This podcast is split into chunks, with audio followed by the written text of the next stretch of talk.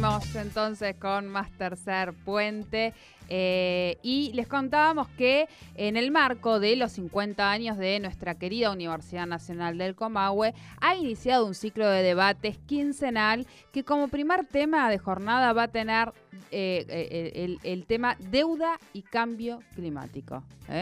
Tema que venimos por aquí mirando, por aquí ¿no? Mirando bastante, le hemos trabajado desde distintos puntos y obviamente seguiremos con ello porque esto aquí no termina. Así que vamos a mirar, por supuesto, de cerca este debate, pero vamos a enterarnos más de qué se trata. Esto va a ser el primero de septiembre y eh, vamos a hablarlo con el secretario de Extensión de la Facultad de Humanidades. Gustavo Ferreira, que ya está en comunicación con nosotros. Bienvenido a Tercer Puente. Jordi y Sole te saludan. Hola, ¿Qué tal? ¿Cómo están? ¿Todo, ¿Cómo estás? ¿todo bien? Bien, bien, ¿Qué tal, bien. Gustavo? Buenas tardes. Bien. Bueno, decíamos, Eh, están como de festejo con estos estas charlas debate con temas muy interesantes. Me parece que este que arranca a nosotros, por lo menos, eh, nos toca muy de cerca y nos parece más que oportuno en estos momentos, ¿no?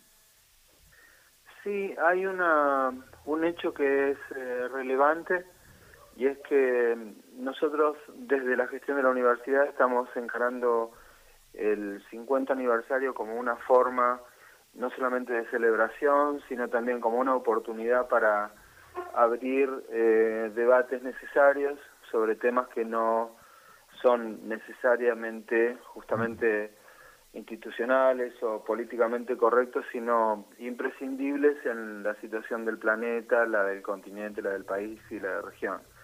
Entonces, eh, hemos comenzado a a diagramar eh, actividades que están en ese marco de los 50 años de la, de la universidad, de las cuales eh, eh, debates en la Comahue va a ser un ciclo que a partir del 1 de septiembre aborde temas que en los cuales se vincula eh, la relación existente entre algunos eh, hechos que aparentemente no tienen conexión. Por ejemplo, el rol de los organismos multinacionales, el endeudamiento externo de nuestro país, pero de muchos otros países que están dentro de las economías emergentes o de los países considerados emergentes, eh, y ciertos procesos que se están dando a nivel global que son realmente relevantes y que encienden luces amarillas, naranjas y rojas, como uno de los cuales es el cambio climático, y por supuesto cuál es el rol de los organismos multilaterales, llámese Fondo Monetario Internacional, por ejemplo, y en este caso el cambio climático como un fenómeno que no solamente es eh, de la, comillas, naturaleza, sino que es un proceso social, cultural, histórico, económico, y que tiene que ser abordado también eh, fijándonos en esos actores y en esos protagonistas de, del proceso, ¿no? Claro. Nosotros, eh, bueno, hemos venimos siguiendo todo el tema de cambio climático, emergencia hídrica, eh, el informe de la ONU. Hablamos con uno de los de los investigadores científicos argentinos que, que participó de este reporte del IPCC. Y hace unos días atrás también sacamos una nota eh, a propósito del Ministerio de Ambiente de la Nación en el que planteaba justamente la importancia que podía tener el ambiente a la hora de discutir eh, una reducción de la deuda con el Fondo Monetario Internacional. Bueno, sobre esa posición hay, eh, ese es justamente el corazón del debate.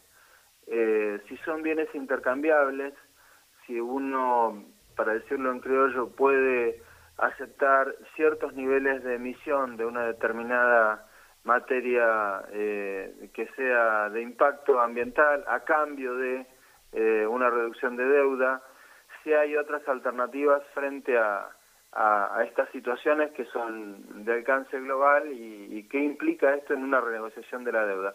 Entonces, eh, nosotros tomamos una, una posición que es, eh, la primera es abrir el debate.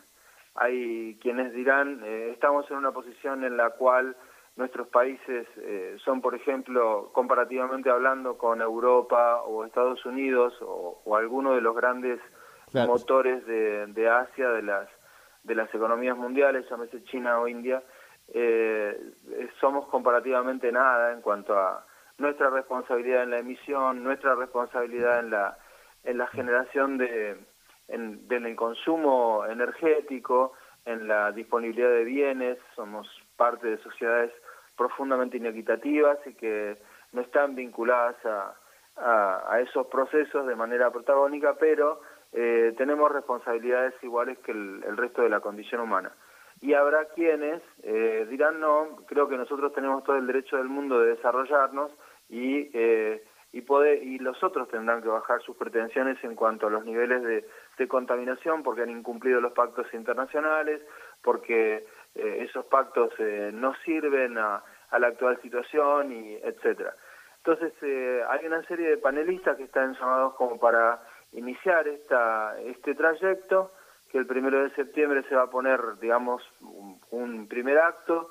Ellos son eh, José Fernández Alonso, eh, Karina eh, Forchinito, Ain Mora, y moderados con, por Francisco Cantamuto, que son todos profesionales expertos en la materia, que han, desde las ciencias económicas, desde los estudios ambientales, han, han encarado el tema desde una posición del ecologismo crítico, desde la economía crítica de estos procesos, y también otros que, que van a seguir ese camino eh, abordando otros temas. Está Juan Pablo Boslaski, está Juan Justo para la segunda emisión, y así eh, hilvanaremos una serie de encuentros en la universidad que tendrán participación de eh, funcionarios eh, del Estado Nacional, eh, analistas eh, del desarrollo y del desarrollismo, serán analistas para el desarrollo o del desarrollo y, trataremos de iluminar un, un, debate que sea realmente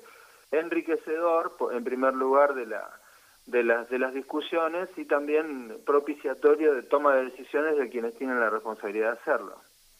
Claro, esa era también un poco la, la, pregunta, ¿no? Eh, ¿Cómo después esto lograr que se transfiera al conjunto de la ciudadanía y de los actores decisores para que vayan teniendo recurso?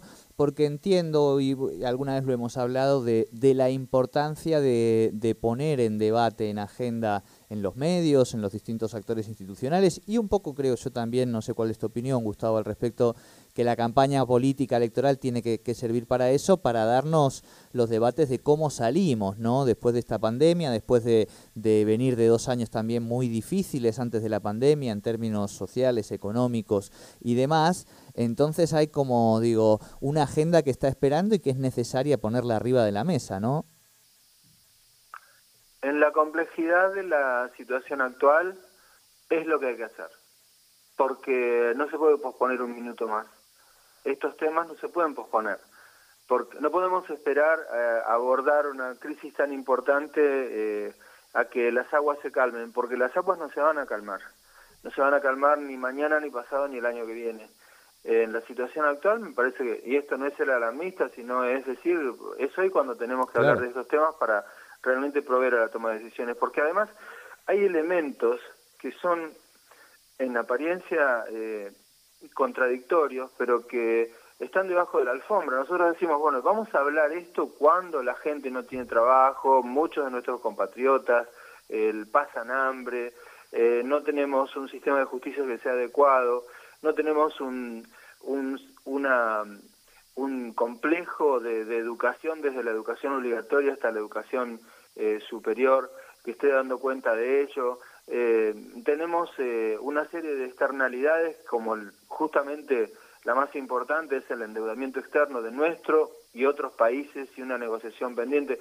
Sí, la vamos a abordar justamente por eso, porque me parece que es hipócrita hacer lo contrario, decir no, vamos a esperar a que realmente tengamos las cosas más claras, o las cosas se aclaran así, poniéndolas sobre la mesa, poniéndolas en debate y generando eh, opciones. Hay algunas cuestiones que que pueden ser muy polémicas, o sea, nosotros estamos hablando hoy de la necesidad de, de disminuir los niveles de, emisión de gases de efecto invernadero, que significa buscar alternativas con eh, la búsqueda de, de energías eh, eh, renovables y otras cuestiones, pero en realidad todo lo que nosotros hacemos, lo que no se mueve en base a hidrocarburos y gas, se mueve en base a explotación minera y cualquier alternativa transicional frente a estas energías nuevas tiene que ver hoy en la realidad con eh, explotación de recursos naturales también, porque el litio lo es y porque las cosas de las que están armadas los nuestros ingenios también lo son. y la energía más potente en torno de la cual podríamos generar un buffer o una, una transición es una energía absolutamente cuestionada en, en términos a la emisión de gases y es la energía nuclear. No hablarlo no soluciona nada. Me parece que hay que hacerlo. Bien, bien. Tal cual, tal cual. Eh, bueno, nos quedamos con un montón de ganas de abrir un debate eh, que te tenemos que invitar aquí a charlar, que seguramente es parte de lo que entiendo que genera y que está bueno, digamos, abrir y que estén estas charlas precisamente para esto. Gustavo, decíamos entonces que la semana que viene arrancan estos debates en la Comahue de deuda y cambio climático. El miércoles 1 de septiembre, 18 horas, se puede seguir eh, vía streaming, ¿no? Y, ¿O también hay presencialidad? Eh, no, vamos a hacerlo absolutamente por plataformas por ahora. Bien. Eh, hay una un correo electrónico al que pueden escribir para pedir estar en el Zoom quienes desean hacerlo y hacerle respuestas, preguntas directas o comentarios a, a los panelistas y participar de una manera más cercana, para decir algo, que es comunidadcomahue@central.uncoma.edu.ar después se los mando si quieren como para que si quieren ponerlo en las redes y demás para que allí puedan escribir el y, eh, y, pedir participar en el Zoom. O si no por el canal de YouTube Comunidad Comahue lo vamos a transmitir eh, de manera directa. Y también con una posibilidad de interactuar un poquito más indirecta pero también interactuar. Eh, y bueno y estamos al habla y ojalá que la semana que viene, si ustedes tienen un ratito, hablen mano a mano con alguno de los panelistas. Y, nos estamos viendo para, bueno, seguir en esa, en esa dinámica. Muchísimas gracias por, por el tiempo y por el interés. No, gracias a vos por, por tu tiempo. Eh, vamos a repetir los, los datos. Ahí hablábamos entonces con Gustavo Ferreira, el secretario de Extensión de la Facultad de Humanidades, porque a partir... ¿Cómo?